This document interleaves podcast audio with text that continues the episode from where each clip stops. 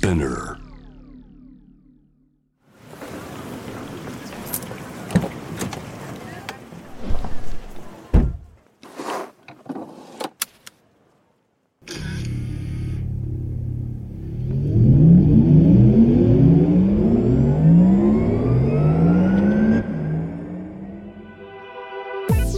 人生の中で絶対に叶えたい夢のリスト Bucket List ポルシェの創始者フェリー・ポルシェから脈々引き継がれる夢を追い現実にする勇気。そんな夢への熱烈な信念は今もポルシェの大切なミッションです。Driven by Dreams 夢を追いかけることで道を切り開き続ける方をさまざまな業界からお迎えしこれまでに叶えてきた夢の数々そしてこれから叶えていきたい目標や夢について伺っていきます。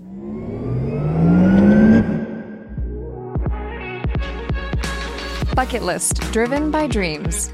Powered by Porsche 夢を見る力で道を切り開き続けているゲストをお迎えして夢のリストについていろいろな角度からお話を聞いていきます。ナビゲーターは私シャウラと。ポルシェジャパンマヤです。前田さん元気ですか？元気ですね。いやこの前前田さんインスタ見ましたけど、えすっごくなんか深夜に運動してなかったです。そうなんですよ。その前の日に、はい。あのエリックとあの大黒ふ頭まで行って、そう。行ったのが、ね、夜だったんです。僕も2時ぐらいに帰ってきて、はい。まあそういうことしちゃったもんだから次の日も寝れなくて、もうどうしようかなと思ってジム行っちゃいましたね。車も新しくなったんだね。あーインターナルクロックがちょっとおかしくなっちゃ崩れちゃって、ったんですねそうそうそう、もう年だから戻んなくなっちゃって、一日で。そうなのか、え今日のゲストは前回に引き続きエリック・ミコトさんです Hello, good to be back. Hello, hello, welcome, welcome. Okay, Thank you, thank you. going back to the story. So, so tell us, tell us, tell us what happened. Yeah, it was kind of an impromptu night, wasn't Yeah, it? I think. spontaneous, um, right? Yeah, I Yeah. saw your beautiful brand new car on Instagram, and my other friend was planning to go for a night Yeah. drive.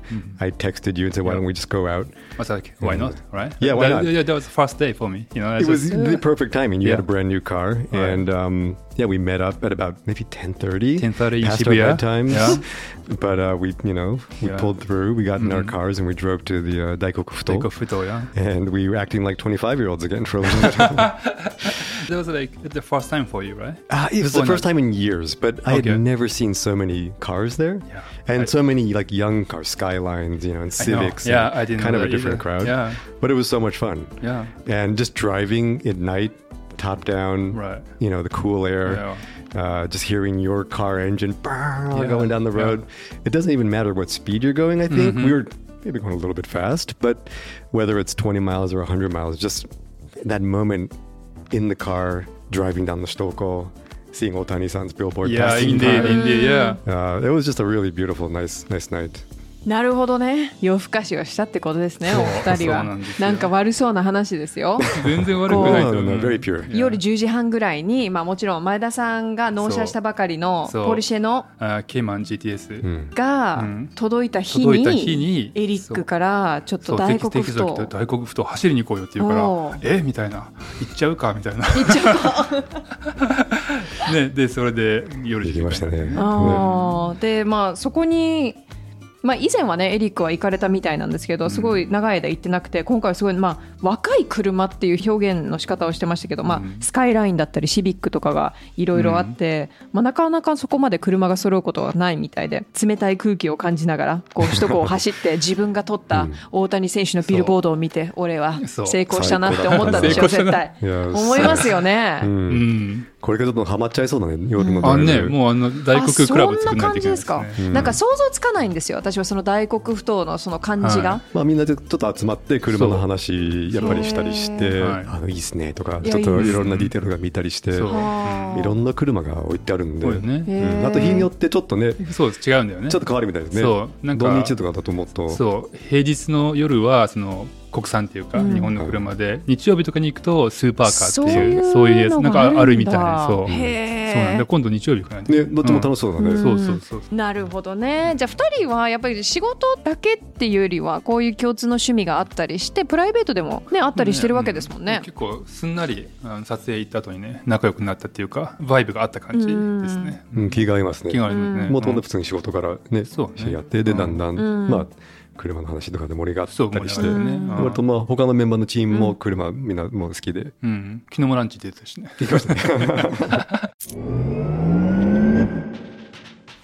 回は、まあ、六本木でも大きくドンと構えてる大谷選手のビルボードの話の撮影とかもの話とかもさせていただいたんですけど、まあ、エリックさんのそもそも話をちょっと聞きたいなと思っていてなんでフォトグラファーになったのか I mean why did you become a photographer? What led you there? Yeah, I mean, it was kind of a random path that I was on, but my brother and I, from a really young age, we got into computers and um, started playing with Photoshop, and we were doing graphic design.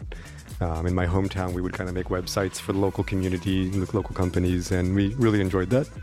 Um, so after high school, I ended up in New York, and I was working for a fashion company, doing packaging and all different types of uh, web design, kind of just everything graphic design related, and was doing that for a couple years. We had a guy in the same department that did photography. Um, really great guy. One day we went out for lunch, and we came back into the office, and everyone's walking around with just big cardboard boxes. Like, what's going on? Oh no. and we go in and they were having a huge layoff. Just you know maybe 50% of the company was just let go that day including the guy that took the photos. And um, by chance they kept me around. I was probably the cheapest. And uh, they said eric you know we lost our photographer. Can you take photos for us? And I'm like well you know i know photoshop. I don't really know the camera but i'll try there was a little room about the size of a closet with a tripod camera and just two lights, you know, the most simple setup in the world. And I would just push the shutter, see what happened, and whatever photo I had, I would go into Photoshop and somehow make it something that I could, you know, deliver. Here's, mm-hmm. you know, it's not the greatest photo, but I could make it work with my retouching. Mm-hmm. And then, so we would have days shooting maybe handbags. We would shoot thousands of handbags in a day. And it was just that re- repetition, mm-hmm. pushing the shutter. Oh, if I do this, this happens. If I put the light here, that happens. And uh, kind of having the instant gratification of having something to work with. I wanted to be an illustrator, you know, earlier on, but I didn't have the patience for it. Mm-hmm. And having the instant gratification of a photo was, yeah, incredibly gratifying.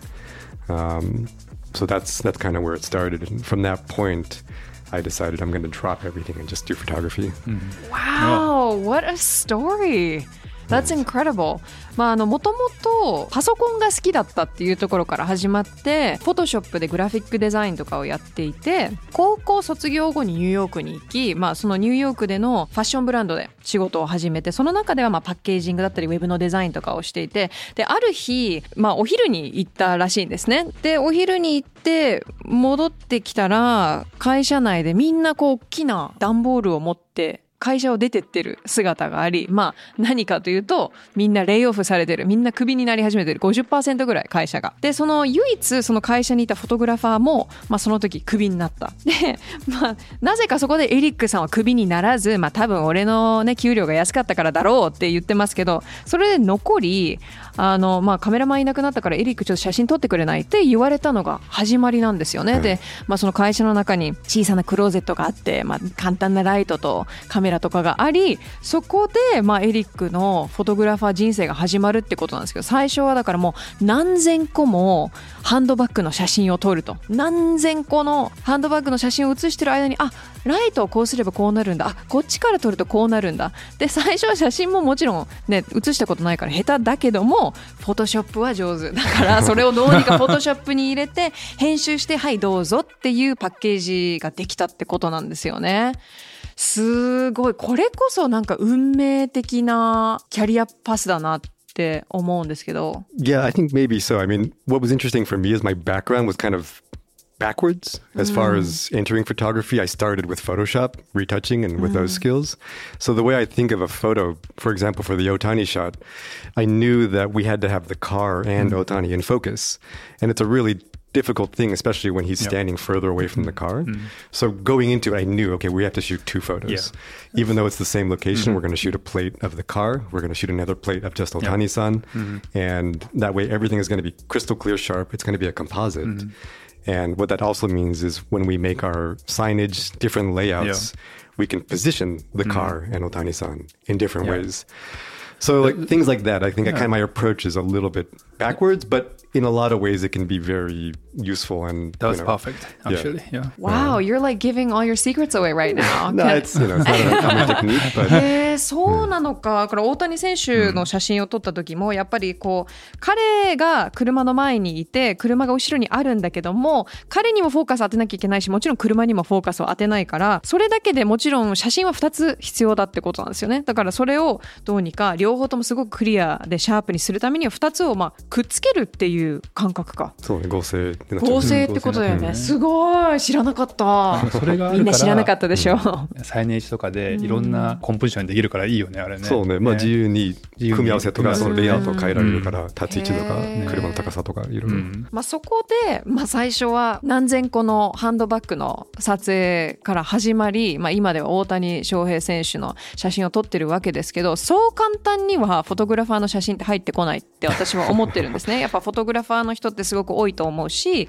実際に気に入ってもらわないと仕事って続かないような職業だと思うんでそこについてもちょっと聞いてみたいんですが I mean what, what was your foot in the door? I mean, it's, it's Yeah. difficult to make it as a photographer No, it really is. Uh, I was in New York for about five years, and I was at the point where I could feel my roots kind of slowly seeping their way into the ground in New York.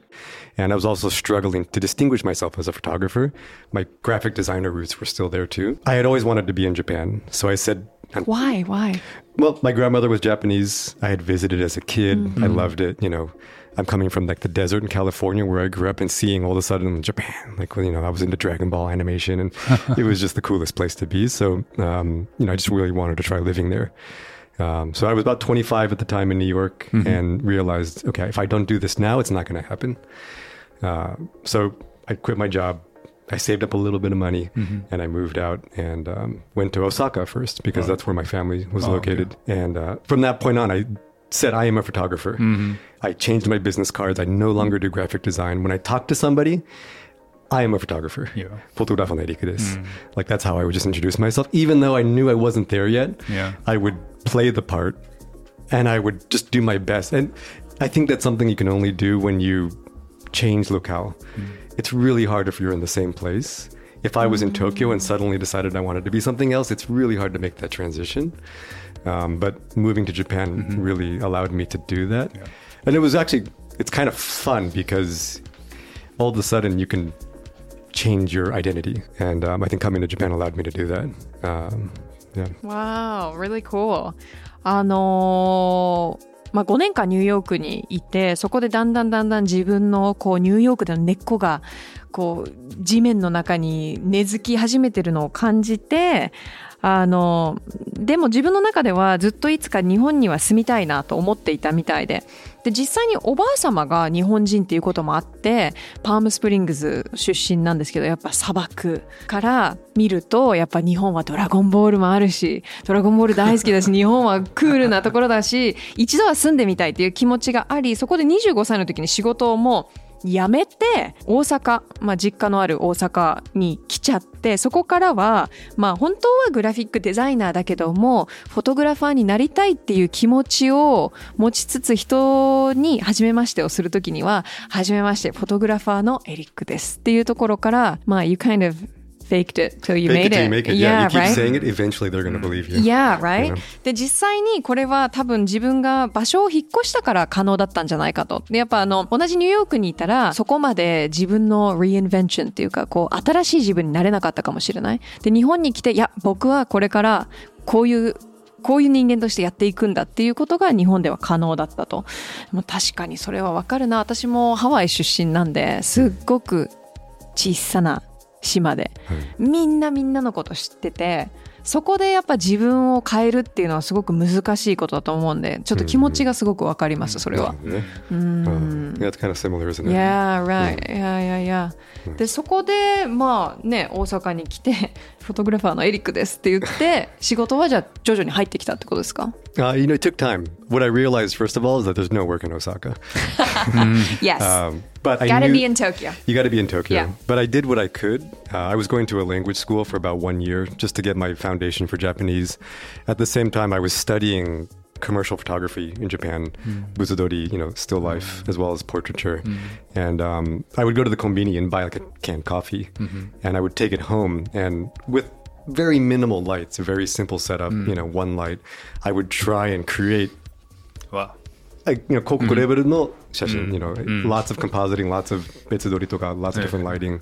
And um, yeah, I think, you know, I feel like more and more for photographers nowadays, they have to create they have to do sakuhindori. They have to mm-hmm. make something, mm. but not just anything, but something on the level of the work that they actually want to do. Mm-hmm. A lot of photographers will say, "Oh, I want to, you know, do I want to shoot celebrities or I want to do this or that." But when I look at their portfolio, it's wedding photography or flowers or pretty photos, but it doesn't translate into what they want yeah. to do. Mm-hmm. So I always try to tell my assistants like only show the work that you want to be hired to do. Mm-hmm. Don't show photos as beautiful as it may be, and as much as you want to kind of put it on Instagram and show the world. Keep them on the side. Show them to your family or something. But um, I think it's really important to have that focus. Mm. And if you don't know what you want to shoot, then that's fine. Put it out there, and you'll mm. find something that you like to do, or you'll you know gravitate in a direction. But mm. I think that was important for me going into it. Wow. でまあ大阪に引っ越してからとりあえずやっぱ日本語学校にも通いつつ物撮りの撮り方あと、まあ、ポートレートの写真の写し方などを勉強して家であのすっごくシンプルなライティングとカメラで広告レベルの写真を撮る練習ってことですよね。でどこまでそこを、まあ、そのレベルに行けるかっていうのを、まあ、練習しつつ。でやっぱりそのエリックさんが言うには例えばカメラマンでいや自分は芸能人の写真を撮りたいって言ってもインスタとかポートフォリオを見るといやいやでも全部ウェディングの写真ばっかじゃんみたいな。それだとダメだと。やっぱり自分が今後やっていきたい仕事に近いものを世の中に見せていくことによってそういう仕事のために選ばれるっていうことですよね。確かにだからこう世界に見せる自分の大切さ Right, right. It might be something that's also very big in Japan, looking the part. But I mean, your work is going to speak for itself, and especially with the internet, you know, with Instagram, people are going to see that, and, and this is the person that they're going to, you know, sum you up by that. So uh, I think it's really important. 実際ねアシスタントにもそう言ってるみたいですねだから今後やりたい仕事に近いものだけを載せて大事ですね。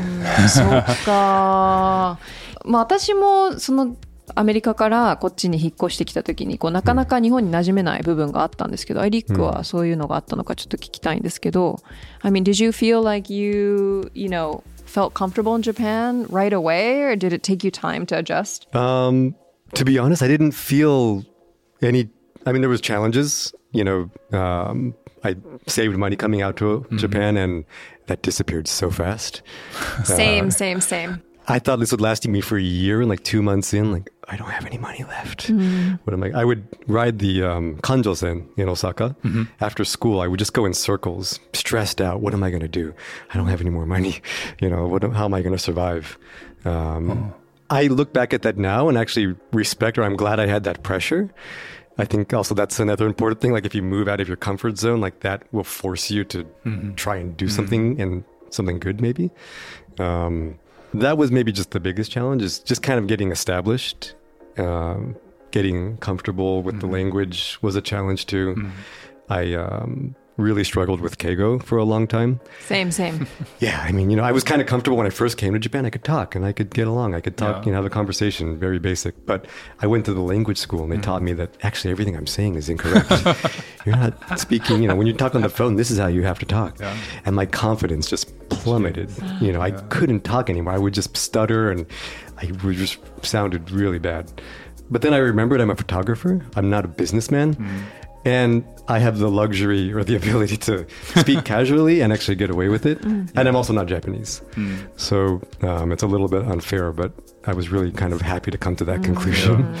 It was a bit mind blowing when I could just realize that, you know, I can shake somebody's hand as an American and also it loosens them up. Before Corona, like working with a talent or someone, first thing I would do is shake their hand, you know, and say hello, even if I wasn't sure if they would speak English Right and it would loosen them up. You know, okay, this guy's not going to speak Keigo. You know, う I'm. まいよねその辺ね It's actually really important because Yeah. then your interaction, again, going back to like getting something that special out of the photo, like they're going to feel more relaxed. へえあのやっぱ最初に来た時にやっぱお金 金の問題はね、これ私もまさに同じだったんですけど、いや、だいぶお金も貯めたから1年ぐらいは暮らしていけるだろうと思ったら2ヶ月後にはもうお金がない。そこをついてしまった。どうしようって言って、うん、何線でしたっけ？関、uh, I forget what the 環状線 they, they called it. It's just like 山手山手線をね、ずっと座ってぐるぐるぐるぐる降りずに乗って、この先どうしようって考えたこともあったと。で、今振り返ると、やっぱそれを経験したことが自分の強みにはなってるんだと思うっておっしゃってるんですけど、やっぱその時はかなり辛かったと思いますよ。その同じような経験私もしてるんです。っごくよくわかるんですけど、だからみんなに自分を知ってもらうっていう壁がすごく大きくて、で、特に最初は自分は日本に来て日本語で話すと、あ、全然日本語で僕喋れるしって話してるうちに、あの、まあもちろんその日本語学校に行くと、いやいやいやいや、エリックさん違いますよ。あなたは 全然敬語使えてませんよ。電話で話すときこんな話し方じゃないですよって言われて、あれ？全然日本語喋れてないんじゃんみたいな。そこから今度は緊張し始めて日本語話すときにちょっとなんかドキドキして噛んじゃったりとか。でもその中で、あれと、自分はでもビジネスマンでも何でもないし、フォトグラファーだからカジュアルでもいいかっていうちょっと割り切りってことですよね。で、まあ自分自身もやっぱあの、コロナ前は、あの、撮影前にはちゃんとシークハンドをすると、アメリカ式だけど、それをすることによってアイスブレイクになったりとか、それはわかるな。It's important. Mm. So, are you going to be in Japan for the foreseeable future? I mean, is this where you see mm. for the foreseeable yourself? future? Yeah. yeah. I think so. Yeah, you know, I really I love it here. Um, what is it that you love about Japan? Do you think now that you've been here for twelve years? It's um, I kind of feel like my insides are a little bit Japanese even before coming to Japan. Mm. And, you know, of course, there's struggles, work life balance, mm. that hmm. sort of thing that, you know, will always be there. But the vibe living in Tokyo, the people, the energy, mm. um, yeah, it's something special. And oh. California is also really great yeah, too. Ken, I think place. you know. What you, where, where, would you end up, Ken? I, would, I have no idea. No. Shout out how about you? Where, where would I, you? I actually really like living in Tokyo. Yeah, so yeah. I'm the same. Like I think that I didn't realize how Japanese I was inside mm. until I moved here. Okay. And I remember thinking when I first moved here, with a lot of um, work situations, like. Mm oh my gosh, like, why can't they be more open? Like, why aren't they understanding me and all the stuff? Right. And my dad was like, look, you're living in another country. Like, why are you trying to go against the grain of the wood? like, you need to change, you know, the way you go about things. Like, you can't expect other people to change to you, right? Which is so atarimai, but when you're young, it's like, ah, everything is just going crazy. But now I do, when I go back to the States, yeah. I do not, I feel like I don't fit in at all in America now. I kind of feel the same way yeah. too. It's really weird, the reverse culture shock. Yeah, right? it's a really strange thing. And I think that's something that people who've been in Japan for a really mm. long time mm. all kind of feel, I, I think. So, yeah. Especially if you love Japan. But I think it's interesting with your background too, mm. being, you know, uh, half Japanese. Right. And there's so many interesting dynamics going on there. Mm. Can we do a podcast with Shaoru as the main? yeah, yeah, that's, that's, so many questions that's, that's what I was asking uh, for, you know, but yeah, she doesn't want to talk about herself. Yeah, really. There's so much to talk about. It's really interesting. yeah, yeah, indeed. Yeah. いやでもエリックさんもやっぱりこう中身がちょっとね日本人っぽいところがあったから日本で生活するのが合ってる？で、もちろんいろいろワークライフバランスとか、ちょっとね、うんうんって思う瞬間もあるけど、やっぱ今後はずっと日本にいるんじゃないかなっていうので。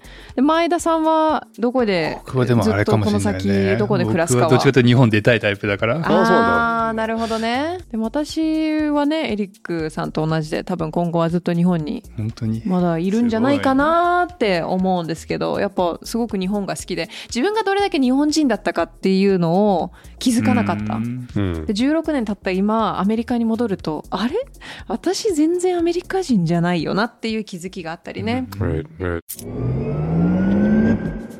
So, Eric, you have to tell us what's on your bucket list now. Yeah, so we checked off the one, you know, Shohei Otani billboard in Roppongi. That's checked yep. off. Mm-hmm. Um, the next big one that's on my radar is simply owning a 911 Targa. I, I can't think of any other car that I would Beautiful. want more. Yeah. I have the classic car. That's a lot of fun. There's no air conditioning, no mm. power windows. I think the 911 Targa, I mean, I know actually, just, you know, sitting in that car, it's, cool. it's just the perfect car. So, you, you, like an open top, right? I do. And uh-huh. for a uh-huh. long time, I really wanted a cabriolet. Yeah. But then I kind of came to learn more about Porsche and just respecting that beautiful body line mm-hmm. of the 911. Mm-hmm. Indeed. Uh, which not to say it's a compromise, but you know, I can deal with the Targa yeah. having it partially open. That's a beautiful and, car. Yeah, you maintain that just, yeah. you know, beautiful でも、スーパーリミテッドだから、あんまり買え Well, I know. We, yeah. We needed to do something about yeah, that. Yeah, I mean, like, yeah, we, come we, on, we, yeah, we can talk, yeah, yeah. Ah, オフ、オフラインでお願いします。um, I'm not determined on a color yet, but you know, I, yeah. that's, that's, you know, one of the big ones. For yeah, me. I think if you find it, you, you should get it. yeah, Right? yeah. I think maybe like import from America is that because it's so No, tricky. that's in okay. Japan right Yeah. now, right? Everyone But wants I mean, one. in America, you know, that's kind of you know popular model, so you yeah, can get everyone- it. Mm. Right? あの大谷選手は一つ大きなバケットリストだったんだけども次は911が欲しいっていうことですよね、911のタルガ、Yes, タルおガオープントップオのープントッモデル。プでまあもちろんクラシックカーも持ってるから、うんこう次の車っていうともうそのタルガがタルガのまパーフェたクトカーあそう。That's the goal. いやっぱそのボディラインがね美しいって言ってましたけどどうどういう車なんですか前田さん、まあ、あの911って、まあ、コンパーティブルっていうかあのカブリオレもあるんですけど、まあ、タルガってそのハートトップさっき言いましたけどあの、まあ、クーペの形を維持しながら上が開くんですよね。うん。だからそうさっきエリックが言ったみたいにデザインがすごい綺麗なんですよ、うん。なんで、まあ、憧れのモデルでありやっぱりその希少性が高いんでなかなか手に入らない。手に入らない、ね、だから今人気だから。ましたね、うん。前田さんどうにかしてくれと。そうそうじゃあこのあの後ね.とで 何かあるんですか？いや楽しかったですね楽しかったですね。前田さん、はい。初めての英語の回すごい良かったですよ。Thanks, Ishara. You made it such an easy you know, experience. Oh, thanks, guys. Man, I'm getting a lot of love today. Thanks, guys. うん That was great. で、お二人はじゃあ、これからね、この後はあれでしょ大黒ふ頭で、じゃあ走りに行きましょう。いや、エリックさん、本当にありがとうございました.じゃあ、エリックさんの活躍見たいっていう方は、やっぱインスタグラムとかが一番いいんですかね。Probably the best way. Yeah. Mm. Check me out. Alrighty. Mikado. Cool. Sure. Bye. Thank you so much. See you guys soon. このプログラムはスピナーのほか Apple Podcast、Spotify、Amazon Music などで聞くことができます。ぜひ番組をフォローして SNS でもシェアしてください。Bye guys!